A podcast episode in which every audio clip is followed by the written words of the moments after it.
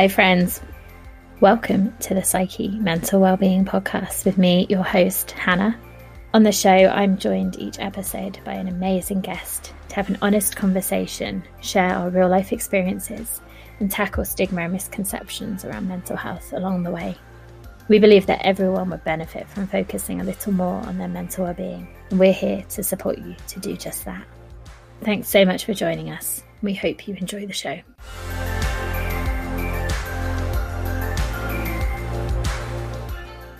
Hi, friends, and welcome back to the show.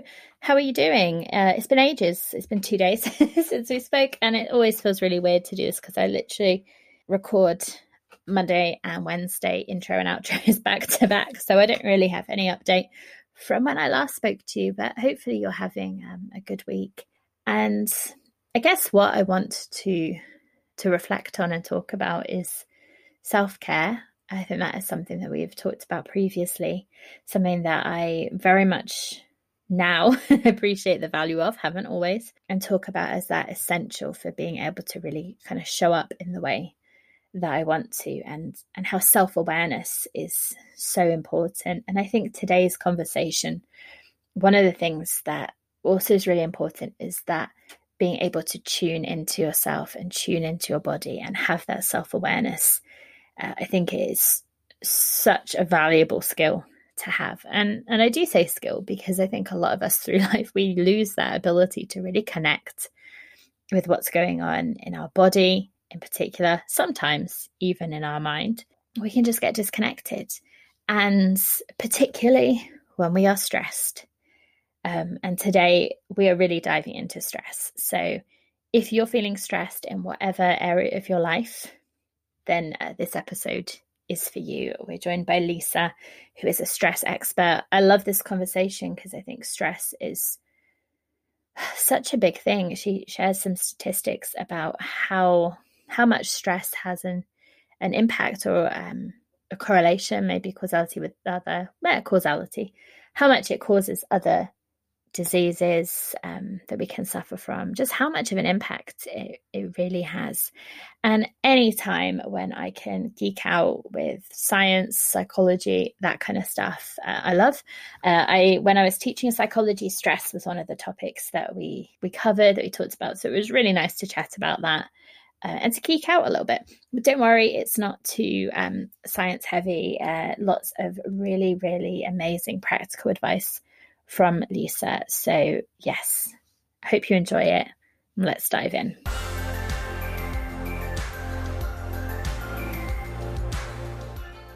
Hi, everyone. Welcome back. And I'm really happy to welcome Lisa to the show this week. So, Lisa, welcome. And if you could introduce yourself and tell us a little bit about you.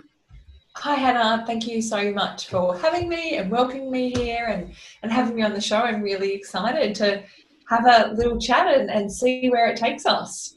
Yeah, absolutely. Yeah, so I, ooh, where do we start? So back in 2013, going back about seven years ago, I thought I was on top of the world. I had a career that I really enjoyed. Uh, I was marrying my partner who I'd been with for many years, and I literally, and I was winning awards at work, and I thought that everything was really happening for me. And in some aspects, it was, but in other aspects, it wasn't.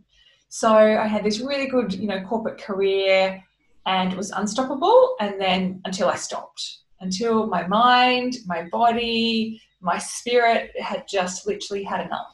I was stressed, I was overwhelmed, I was overworking myself. I was running around, I was on a very depleting diet. um, you know, I was exhausting all of my energy reserves, I was over exercising, overachieving, there was no downtime. And I didn't know how to process my emotions. And I didn't know what my, well, my spirit was on empty, but I didn't even know what that was. And I didn't know what self care was. I knew what meditation was, but I knew that I wasn't going anywhere near it. so my body started to, well, I started to have symptoms.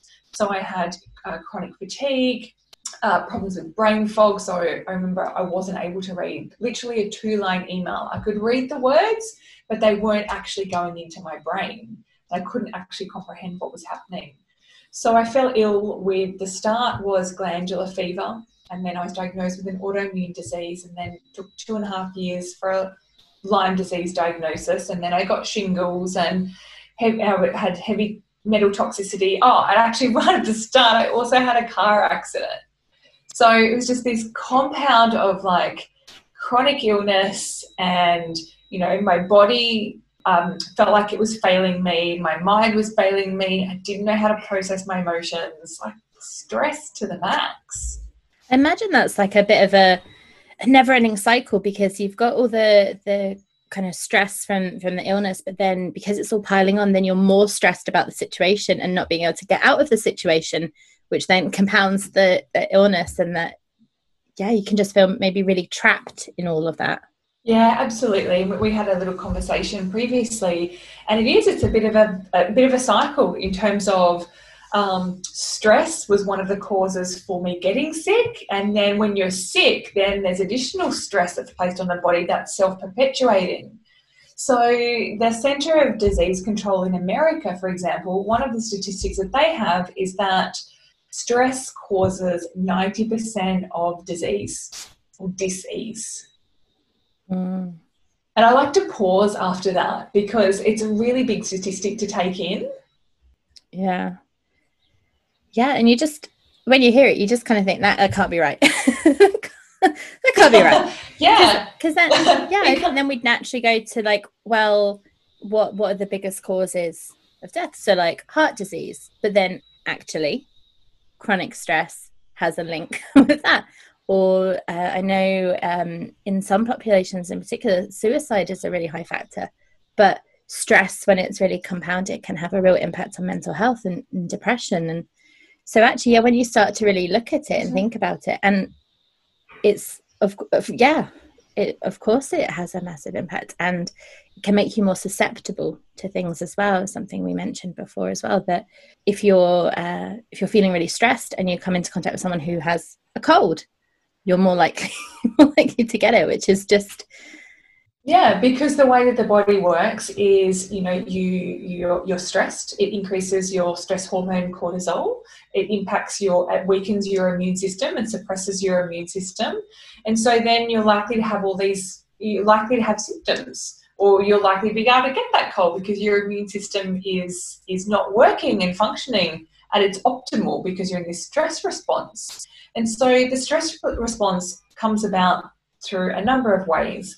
So one is chronic stress or, or, for chronic reasons, and another one is acute. And so chronic stress, for example, could be as simple as our mobile phones dinging and beeping at us constantly. So we get a notification, ding, oh, that sh- actually shocks our body and puts our body into a stress response, increases our cortisol. It happens again and again and again and again, several times during the day. Our body is just under this constant stress or you know like working long hours and you know stress comes about from the thought processes that we have now the other aspect in terms of the body is it puts us into fight, flight, or freeze mode. And so it you know comes back to our body's natural response mechanism and our, our nervous system's natural response for if we were seeing a tiger. We do one of those three things when we see a tiger. It would be either to flee and get out of there pretty quickly, to stay and fight the tiger, or to freeze in front of the tiger. And it's just what happens in those stress responses, uh, those acute stress responses and reactions, but also long term, uh, your body can go into that. So some people go into overdrive and that, that running, that fleeing mode when they're in a stressful situation.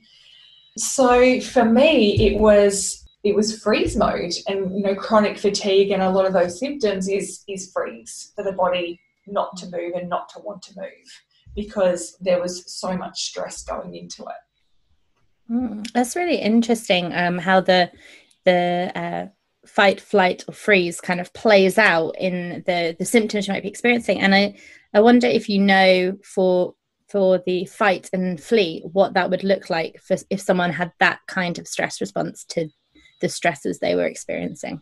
Yeah, so from a from a fight perspective, um, it, uh, sorry, from a flee perspective, a flee or, or run is is doing. It could also be people running from relationships, like from one relationship to the next, or from one job to the next, um, or one country to the next. So, really, that sort of like run away from um, as opposed to sort of uh, facing and exploring and processing what it is. Mm. Um, so that could be the flee response and the fight response. Well, it you know it could be fighting, um, or you know if there's illness. So if I look at me, for example, with chronic illness, you know we all have a, potentially have a combination of those, and it depends on the scenario. So for me, overall chronic illness and chronic fatigue is that freeze mode, but there's also that was that fighting mode. And I think, you know, there's a lot of people who go into fight mode. Um, you know, when they're in, it might be, say, fighting against their partners or fighting against themselves. And that, you know, that inner fight and, you know, you can do better and all that negative self talk. Yeah, the kind of, I guess the two words that kind of came up for me there was the, the running and the fleeing was kind of like avoiding like avoidance mm. type thing and mm-hmm. for the fight was like a confrontational thing so kind of always being on the edge and kind of defaulting to like that almost yeah anger like you know what are you trying yeah. to say and defensive that yeah. kind of thing maybe so and going into that fight mode you know if you're in chronic illness it's like fighting like it's like your body's at war you know there's a war here i've got to you know i'm a warrior i've got to fight this you know i've got to fight this illness i've got to fight this disease which we kind of go to in a lot of modern medicine because it's like you know you need to be strong and you need to fight this Hmm. But the fighting has a really, really strong energy about it. And often it's actually surrendering into it. But in saying that, also, the fight, flight, freeze mechanism is also, as I've mentioned before, the body's response mechanism, the nervous system's response mechanism, but it's also the body's coping mechanism. And you can actually be stuck in that mechanism. And so, I guess to some extent, trauma mm. you know, and you know, we talk about stress gets you into that situation and chronic stress, but different things can also be classified as trauma. So I had a car accident. It wasn't a major car accident for me, but it was still a car accident. And that put me into a freeze mode. You know, the chronic illness put me into that freeze mode. And so my body is actually stuck in that stress response and doesn't know how to get out of it, or didn't know how to get out of it, I should say. And that's for a lot of people in the situations that they're in. Their body is actually, and I say it a lot, the body is doing the best that it can, trying to help and support you. And people often don't know that. And they think there's something wrong. There's something wrong with my mind, you know, and my emotions, and there's something wrong with me. Actually, it's your body trying to protect you and it's trying to say, hey, hey, it's like, you know, putting their hand up to say, actually, I'm trying to give you some warning signs and I really want some help here. Mm. I think that's that's really important to remember that the kind of um, the reason for stress, I guess, because you know quite often when we talk about it, we talk about stress as a as a negative, and we and we get into all of that. But actually, it is a, a normal bodily response to some kind of danger, and usually, in if the tiger situation, you would deal with that situation, then you would leave that stress response. You'd go to the kind of rest digest response. So you know you can process food again you can kind of rest recoup. All your hormones get you know back into um, to balance. You can heal and, and all of that kind of stuff. So stress in itself isn't bad. It's not that we should never have stress. It's when we get into that chronic stress like you were saying or that our body just is overloaded with it then mm. the the impact of it um, and I, I heard something really interesting and i wonder what your thoughts are on this that if people feel that if they have a negative view of their stress and they feel that it is limiting them in some way then that's kind of what will happen but if people see their stress as a positive they actually have better outcomes and it doesn't have the same physical impact. So I wonder what, what your thoughts are on that.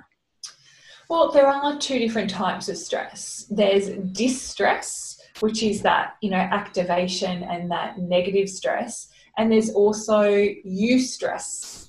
U it's, it's spelled UE stress, hmm. which is which is positive stress. So things like, you know, like when we wake up in the morning, you know, and our cortisol generally rises, that is a positive stress you know, when you're exercising, that's a positive stress and that bring, helps bring you back into balance. So there are some good stresses and and you can look at them positively or if you look at a situation that causes stress and then yes you reflect on it in a, in a positive way um, you know and you learn from it and you let it go but a lot of people don't know how to let it go and we're not taught how to let it go. And so it accumulates. And so what i say to people is it's like having it's like we're born with a bucket and then our bucket gets full or, or things go into that bucket. So different kinds of stresses thoughts emotions, unprocessed experiences, um, you know, different toxins in terms of, you know, that we're putting on our body or the food that we're eating. Um, you know, listening to the news, for example, is a stress and a toxin. And so that goes into our bucket, and then there's maybe a little tap at the bottom and it drips out. And sometimes things are too big for that hole and it doesn't get through um, and it blocks everything. And then you've got one stress laying on the next and the next and the next. And so what happens is when your bucket or your body is full, it overflows. And when it overflows, that's where the symptoms are. So the symptoms of stress, anxiety, um, mental mental health challenges, I see as really being your bucket overflowing and your body saying, "Hey, I'm trying to set this mm. up. Can you can you please help me? Can you please help me release some of these things in the bucket. And as you start to release those things that are in your bucket, and they could be that they're from you know when you were born or when you're in primary school and they've stayed with you and they accumulate and they get bigger but you know you start to remove them from the bucket and your body starts to go oh wow that's fantastic mm.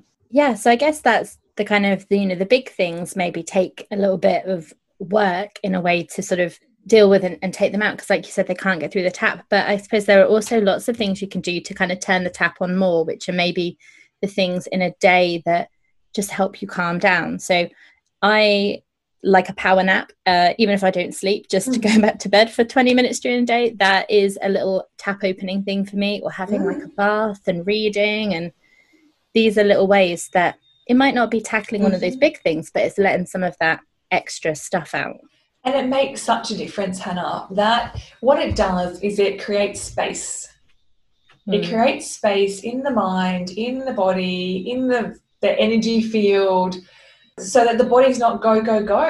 You know, that, that nap is creating space. Going for a walk is creating space. Having a bath is creating space. It's not it's not putting more into that bucket. It's actually allowing the bucket to settle and it's allowing that hole to open a little bit so that more more stuff can come through. And that's why you know meditation and breath work uh, movement and getting outdoors is really important. It just creates that space within the body. Mm. and i guess um, with the with the bigger things that there might be times where you've got something maybe you've been carrying from childhood and maybe you're just not ready to tackle it yet. But like you said creating that space with the other things it's still beneficial because it's space that you can carry that big thing until you are ready to really explore it and uh, and kind of start breaking it down i guess. Yeah the body needs to be um, ready and the body will release those things when it is ready. But also um, sometimes a lot of people can be what we call unregulated. Their nervous systems mm. and their body can be dysregulated so it can be really challenging to work on those things, or when they start to work on those things, it sends the body into further into dysregulation. So it's really important to be able to have some of these practices and these tools to help people to be in that state of regulation so they can start to process that.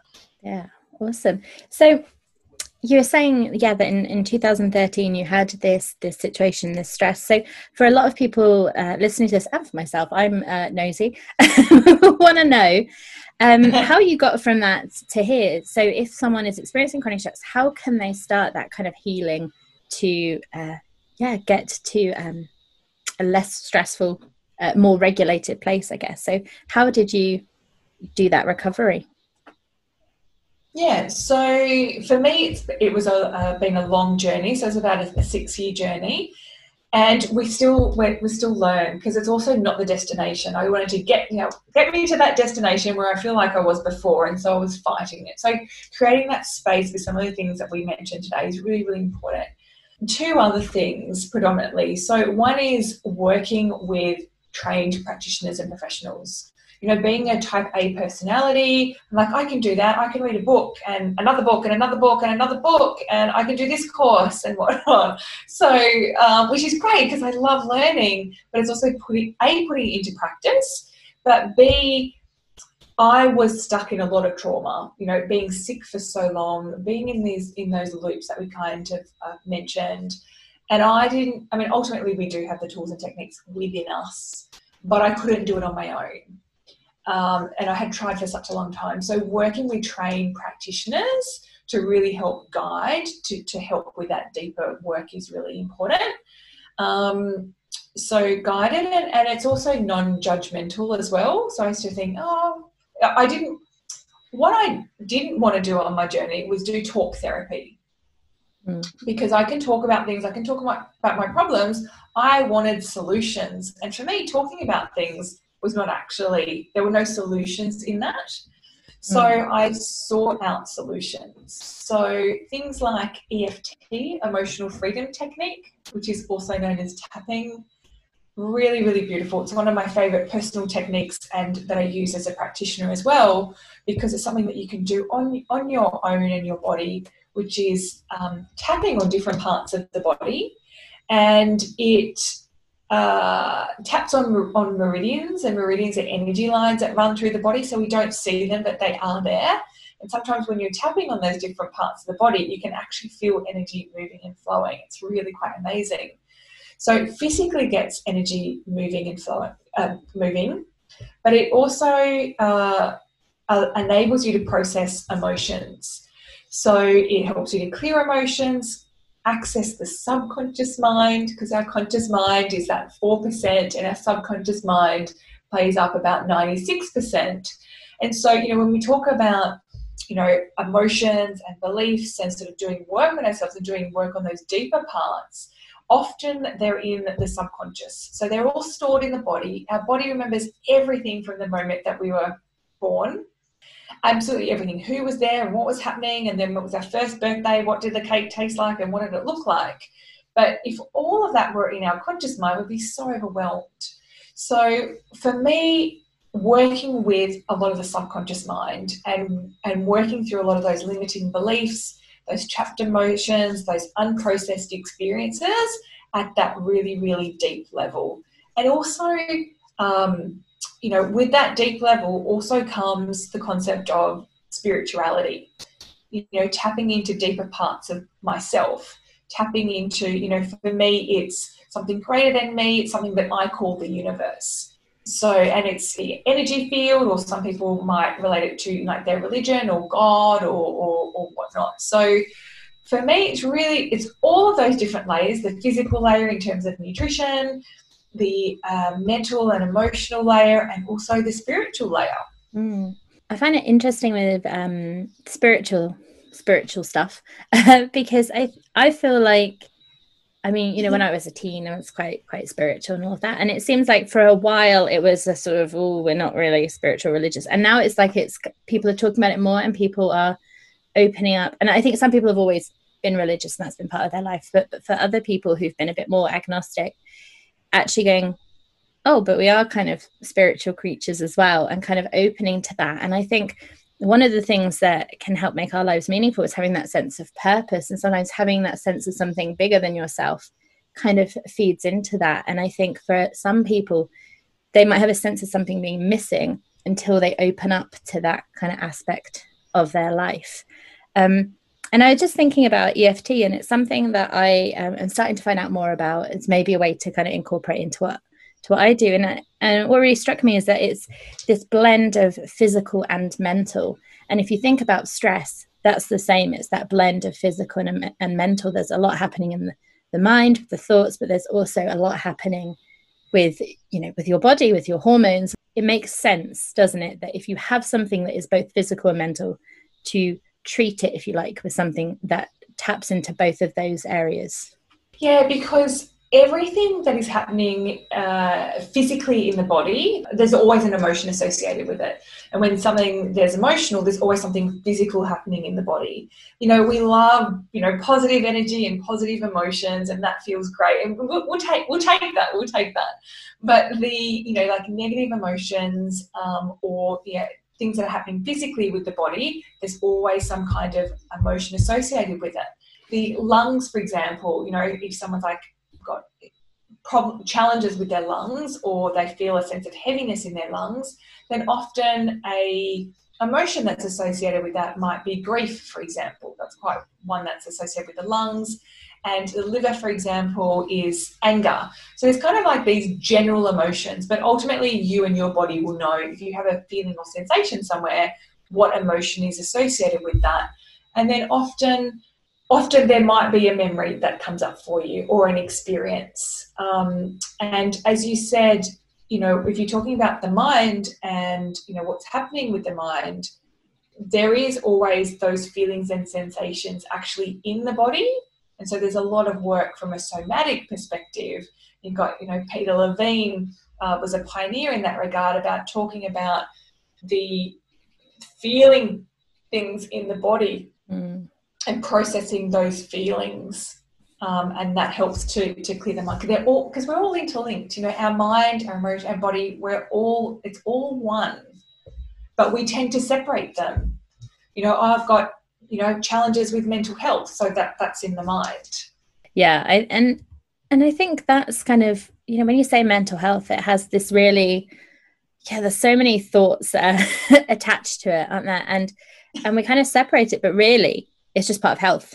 it's just part of health in the same way as physical health. But yeah, we we kind of separate it and we maybe underplay that interaction between the mind and the body and how connected they are. And it's really interesting when you really look at how how connected they are and how you can oh. kind of I always remember, um, and it's something something I taught as well. I don't know if you've ever watched a TED Talk by Amy Cuddy on uh, body language um, power posing she talks about and uh, for people who are not feeling confident they can do like the wonder woman power pose and just do it for a couple of minutes every day it's something in your body you're just standing a particular way but it does have an impact on how you feel and people became more confident just by standing in this pose so we can influence our mind from our body and vice versa um, another example the other way is uh, some research with basketball players, I believe.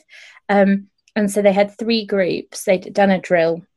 They had three groups. One group trained and I actually practiced. One group visualized practicing, and one group didn't do anything. And the visualization was nearly as effective as actually doing it. Um, and the people visualizing exercising actually had physical changes in their muscles and their skills. So they are really connected but yeah like you said we like to segment them and just be like no that's, that's the mind that's the body and yeah because the basketball example it's that that's a brilliant example because it shows the power of the mind that the mind has the ability to influence the body. They had changes in their, their you mentioned they had changes in their mm. muscles.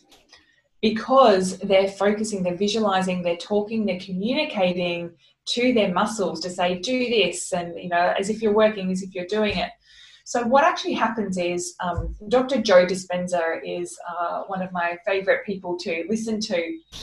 And his work is really incredible. And there's a lot of people you know sort of accumulated his work. Uh, and he talks about you know the power of the mind and the power of thought. So what actually happens is you know I, I say that we have a physical body a mental body emotional body and spiritual body. So we have our physical body, but what happens to us, you know, if we've got a physical illness, so just say, for example, uh, it's cancer, for example, uh, that you, you, you get cancer or whatever it is, it actually happens in the energetic body, your energy body, your energy field before it comes into your physical body. And things happen in your like thought before it comes into your physical body. So it's it's really really so things can things start with a thought. It's incredible the thought, but we get stuck in these thought patterns and we get stuck in these like traumas and these fight flight freeze responses, where we're not able to get out. And so there are things like, you know, that the you know meditations and the yogas and the sleeping and, and whatnot that can help to create some of that space and sometimes people are trapped that they need additional help and support to get out of of that process. But the body ultimately is there to support you and to bring you back into balance. Mm, yeah awesome. I'm wondering if there's anything else that I want to dive into on stress before I ask you my set questions. Maybe a little bit on overwhelm, because I think that's something that we've mentioned before on the podcast and and I always like to remind people kind of what that feels like and how how that fits in the kind of acute chronic stress type thing, what overwhelm is, how to recognize it in ourselves maybe uh, to know okay, I need to like think about opening the tap now a little bit. yeah. Uh, so overwhelm overwhelm is is a feeling. You know, it's it's there's too much in that. There's too much going on. Not able to cope. Sort of feeling stuck. Not able to make decisions. Uh, overwhelm can be not motivated to do things because again, there's too much in that bucket. So stress can result in in overwhelm. And I guess it's a similar process in terms of working with the body to help, you know, process and, and release that and uh, and stop that tap. Yeah, and I was thinking when you were saying about the um, what it, what it might look like, the uh, not focusing, and I uh, brain fog. I think for me is maybe that when I'm feeling overwhelmed, I can feel mm. really busy and productive and be looking at lots of things, and then you kind of think, I've not really done anything. There's like too much of it that you're just like, yeah, going between things, like the spinning plates, and just like nothing's really yeah. getting done because I can't actually focus. And yeah, so yeah, thank you. Yeah. So it can be there can be emotions associated with that. So again, you know, someone who's in overwhelm might be angry or they might have a short temper or if they're in overwhelm, they might go into hibernation and not want to engage with people. Yeah, um, I was having a giggle. that might sound familiar. so yeah, and again, it's different people will respond to overwhelm and too much in that bucket in different ways. It might be that freeze, that fight, or that uh, that flee response. Hmm. Awesome. Awesome. Thank you for, for yeah sharing that. So I have some set questions to ask everyone, and I'd love to hear your thoughts on these. And uh, these are going to be completely surprised because normally I, uh, I, send them to people in advance, but we've uh, not had those, so it's going to be completely uh, on the Great. moment. Bring it on! Bring it on! Let's go with yeah. a surprise. So the first one that I ask people, I've got a couple of buzzwords that come up through this, but I always ask people, what always boosts your mood and what brings you joy in your life? Boost my mood. Oh, I mean, there's always there's so many different things that boost my mood, but something just recently is doing. Um, the first thing is when I wake up in the morning, I do a visualization of me, of kind of like my future self. I have done some mm. work and I've kind of seen my future self, and the future Lisa is like shining and radiating even more than I'm currently shining and radiating. And so I wake up in the morning, and I used to go over to my phone but the first seven minutes of the morning is really important for the brain and for the body. So I don't do that anymore. I have this visualize, visualization of me and I feel it and I bring it into my body. So I see it, feel it, try to smell it.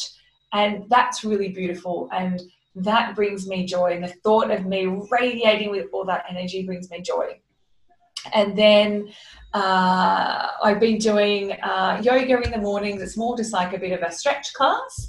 So I've been jumping on mm-hmm. Zoom and it's just been it's been really lovely to get that uh, my body moving in different ways and I can just feel it opening up, uh, which has been really beautiful. So that new kind of change has brought me joy. Did I miss a part? Awesome. Uh, no, no, it's the same. So it's a kind of yeah, what boosts your mood, what brings you joy. I kind of group group them together. I think. Um, so my next question is, what makes life meaningful for you? What life makes life meaningful for me for me is where I'm at now in my journey and the lessons that I've learnt, the spiritual connection to my higher self and something greater than me, and that connection that I have, the messages and the gifts that I receive, but also the work that I do. Um, mm-hmm. I love helping and supporting people to experience things that seem unbelievable. And but it's really that empower empowerment. So empowering others just empowers me and it absolutely lights me up. Awesome. My next one is uh, two questions uh, on this uh, topic. So the the overall theme of the podcast is about mental well-being. So it's around this. So the first one is what does mental wellness mean to you? And the second part is how you look after your own mental well-being yeah so, mental wellness for me, I think, as I've mentioned throughout the podcast, is really about that overall wellness, which is the mind, the body, the spirit, uh, emotions, mindset. It's a combination of all of those. Uh, and ensuring that they are all in balance. And so when they're in balance, then mental health is in balance. And I know that for me, when uh, if I'm doing too much work, um, and I've like over I've overdone it, and I haven't been putting in the you know creating that space. I can feel and sense my mental health of balance. So it's really ensuring that all of those components are uh, being uh, nurtured. And the second part of the question was. Yeah, it was what you do to look after your own mental well-being. Yeah, so what I do to look after my own well-being is is ensure that I eat the right food, um, do the things that I need for my body in terms of sleep, uh, you know, and my supplements and herbals and things that I need. But a lot of the emotional work as well, uh, and that downtime, that that movement. I love doing EFT in myself um, and clearing and process those emotions and, and tapping into that amazing spirit and getting you know guidance and messages um, and just feeling into that amazingness. Mm. Awesome. Awesome. So, the other thing we talk about a lot, along with mental wellness, is about mindset and uh, how important that can be. So, I always uh, challenge guests that come on to describe their own mindset. Describe my own mindset. this is a challenging one, Hannah. Um, yeah. Usually, I'm pretty good off the fly with questions. This one, I'm I'm really thinking. Do you know people find this challenging even if they've seen this one in yeah, I'm sure. I'm sure. Yeah. So, in terms of my mindset, now my mindset is evolving and growing stronger. And this is actually what my, my mind is actually, and my body is saying to me now. Um, it used to be, it used to be, I used to have a strong will, but a weak mind. And so now I'm having a strong mind and a more compassionate will. Mm. Mm. I like that. Yeah. Mm. Yeah. Strong mind, compassionate will. Very nice. so, it, it, it, and it just came to me. It's, and it, it is, you know, and mindset is is often also about releasing and surrendering. Mm. So rather than for so for me being a type A personality and go go go and high achiever, um, and quite controlling in things, for me, everything was very much about my left brain, mm. rational mind. Whereas my journey is taking me to that, uh, you know, that space, that uh, right brain, and being more in the flow and seeing what what comes. And so my initial stress response when you or when you ask that question, I went into stress response. I'm like, oh my gosh, I don't know what the answer is. and so I was like, actually, hang on a minute, take a few breaths, relax, and then just something will come to you and it will flow through. Mm. Yeah, absolutely.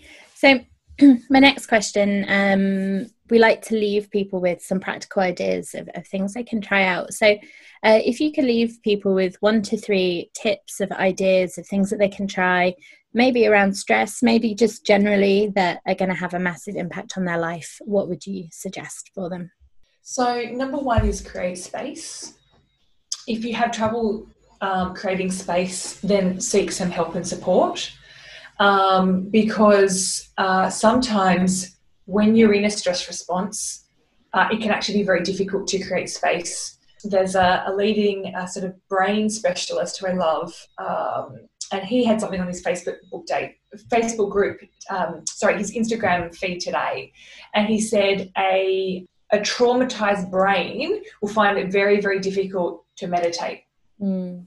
Uh, and some people find it very difficult to do breathing. Like, breathing is amazing, but sometimes when you're in that stress response, uh, breathing and meditation can actually make you feel worse or more anxious, and the cycle continues.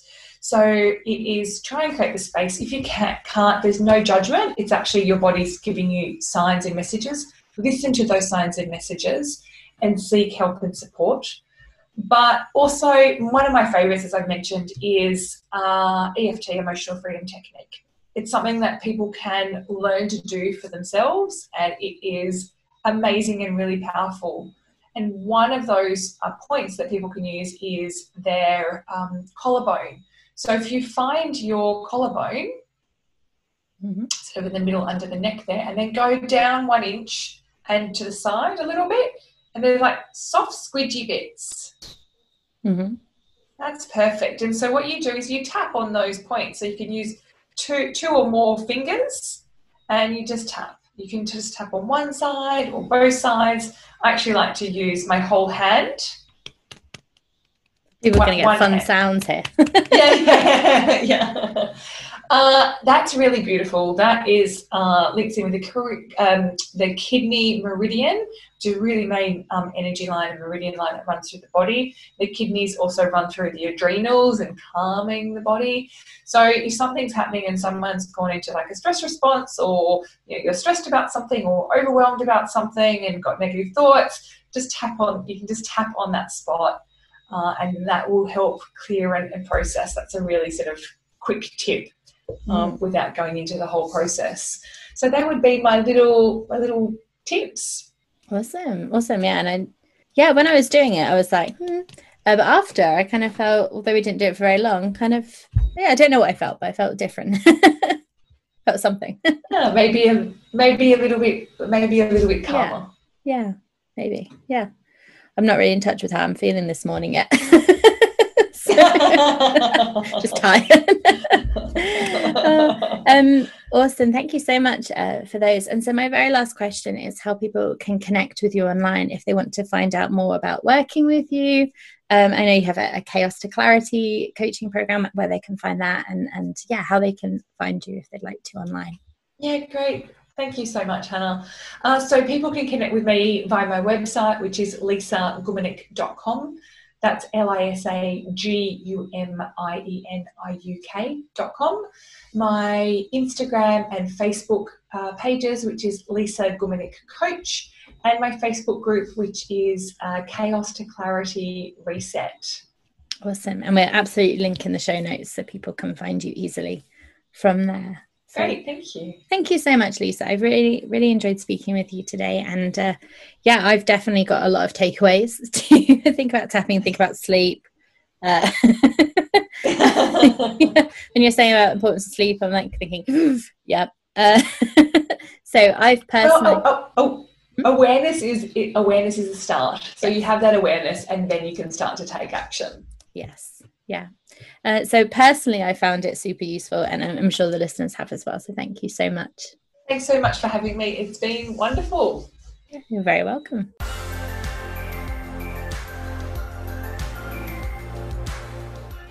Thanks again to Lisa for joining us. And I just want to give my book recommendation again, which I think I dropped in last week. And as we were talking about stress and particularly where it is in the body and, and all of that, I really wanted to just recommend again the book The Body Keeps the Score. I listened to it as an audiobook. Uh, it got me through some running, which is great, but it's so, so good about how trauma in particular has a physical impact. Our body, even if our mind and our memory kind of shuts it down, represses it, whatever, our body keeps the score. Our body holds on to it, and that that can come up in all kinds of, of different ways, which I think is what Lisa was was talking about. And as I was listening back through and editing, having listened to that book now, I was like, absolutely such a good one to talk about. And actually, one of the things I personally found really interesting was it looks at some of the different therapies and treatments that that can be effective and actually the tapping the eft that lisa mentioned is one of those ones that um, that they talk about so check that book out if you're interested in that kind of thing. A couple of other things i wanted to mention. So i've also been doing morning yoga.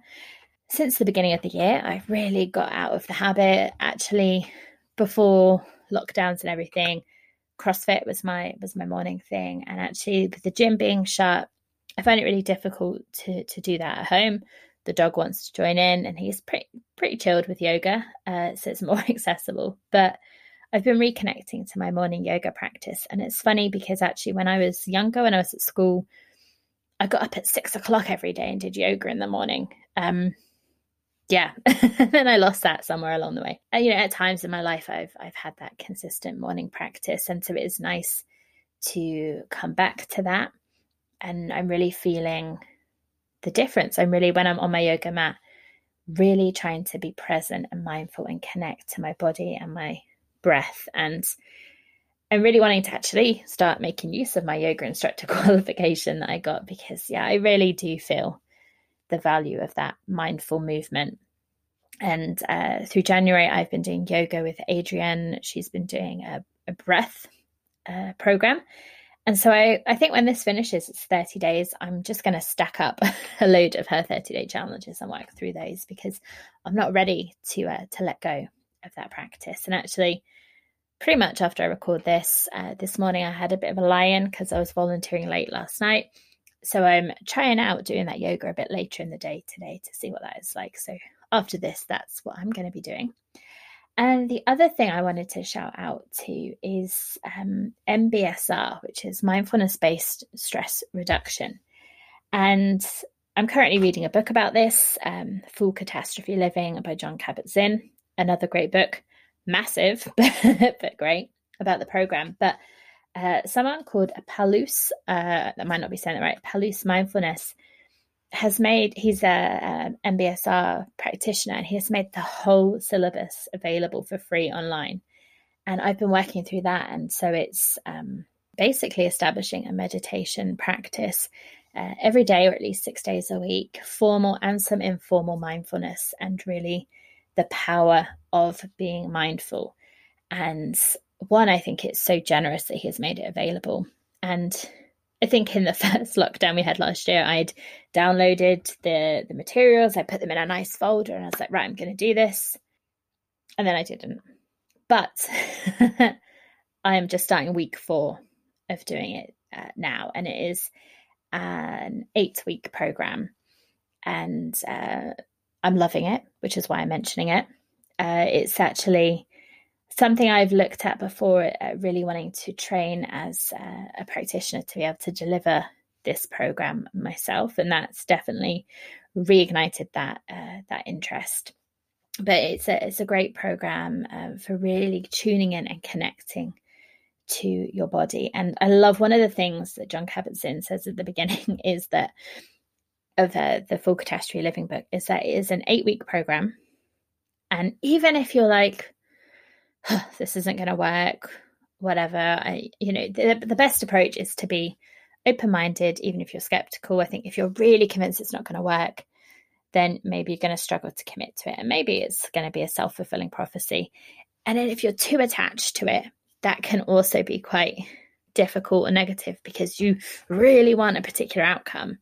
And actually, it's kind of about just letting go and just turning up and sort of seeing what happens. But his point was, you know, it's eight weeks. It's, um, I think the the full program, if you do it in person, uh, or like a delivered one, is like forty five minutes practice a day. The one that I found is half an hour. It's like half an hour a day. You know, do it at the end of the eight weeks. Check in. Did you like it? Did it have a benefit? If it did, maybe you stick with it. If it didn't, then drop it.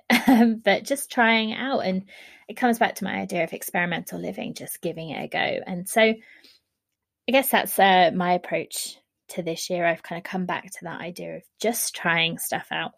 And so my thought was in January, I was going to commit to this yoga practice. And even if I'm not feeling it, I'm going to get on my mat and do it. Even if I'm not feeling the meditation, I'm going to sit on my cushion or lie on my bed or whatever and do the body scan or the sitting meditation and just see. And then check back in after a month, two months, and see if I can feel the benefit. And already three weeks in, I'm feeling the benefit. And so, again, disclaimer this might not be for everyone. I'm not sort of, I don't know what the word is. I'm not I'm not saying that it's something you absolutely have to try this, but if you're feeling disconnected from your your body, your mind, your heart, your soul, maybe it's something to think about. I think a lot of guests that we have on talk about meditation, mindfulness, the physical side of things. And actually with mindfulness, it doesn't have to just be the the kind of formal seated meditation, breath meditation that you think of. There are lots of different ways. There is the body scan, there is walking meditation, mindful movement, all kinds of things. Maybe that's something you feel inclined to try, or whatever it is in your life that you're thinking you're thinking of doing, if it's a new habit, um, you're thinking of trying, or if you want change or anything like that. Maybe just saying to yourself, I'm committing to myself for the next month, two months, I'm going to try it. I'm going to turn up. I'm going to show that love and care to myself that I am worth spending this time on, and I'm going to try it. And then I'm going to reflect on how it was. Uh, I think, and I'm definitely guilty of this, that sometimes I kind of think, well, it's not going to work for me. And I've not really tried it, given it a shot. And I think back, I, have told this story many times about um, my depression and when I started exercising because it kept coming up. People talked about it, and I was like, fine, fine, fine, I'll try it. And when I committed to actually trying it, guess what? It helped. So I guess this is, yeah, whatever area of your life, try it. Try whatever that thing is. Try and stay connected to how you're finding it, you know, being honest with yourself. And not everything will work, but, you know, giving it a go. Um, that's kind of what I'm doing at the moment. And um, yeah, I'm I'm feeling the benefit of it. I'm feeling much more connected, in tune with myself. Um, I'm still getting stressed out and overwhelmed at times because that's life. Uh, I feel like this conversation with Lisa has really has really helped with that. Um, and I hope that it has really helped you as well. If you have a top takeaway that um, that you've had from this episode. I would love it if you shared it with me. Tag me on a story on Instagram, tag the show uh, at Psykhe Coaching, P S Y K H E Coaching. We love to hear from you. And if you've enjoyed the show, please do rate and review. And if it's helped you, if you found value in it, please do share it with someone who you think might also really value what we're talking about here. And um, yeah, we will be back next week. I hope you have a good week. Take care of yourself, be kind to yourself, and I will speak to you soon. Bye for now.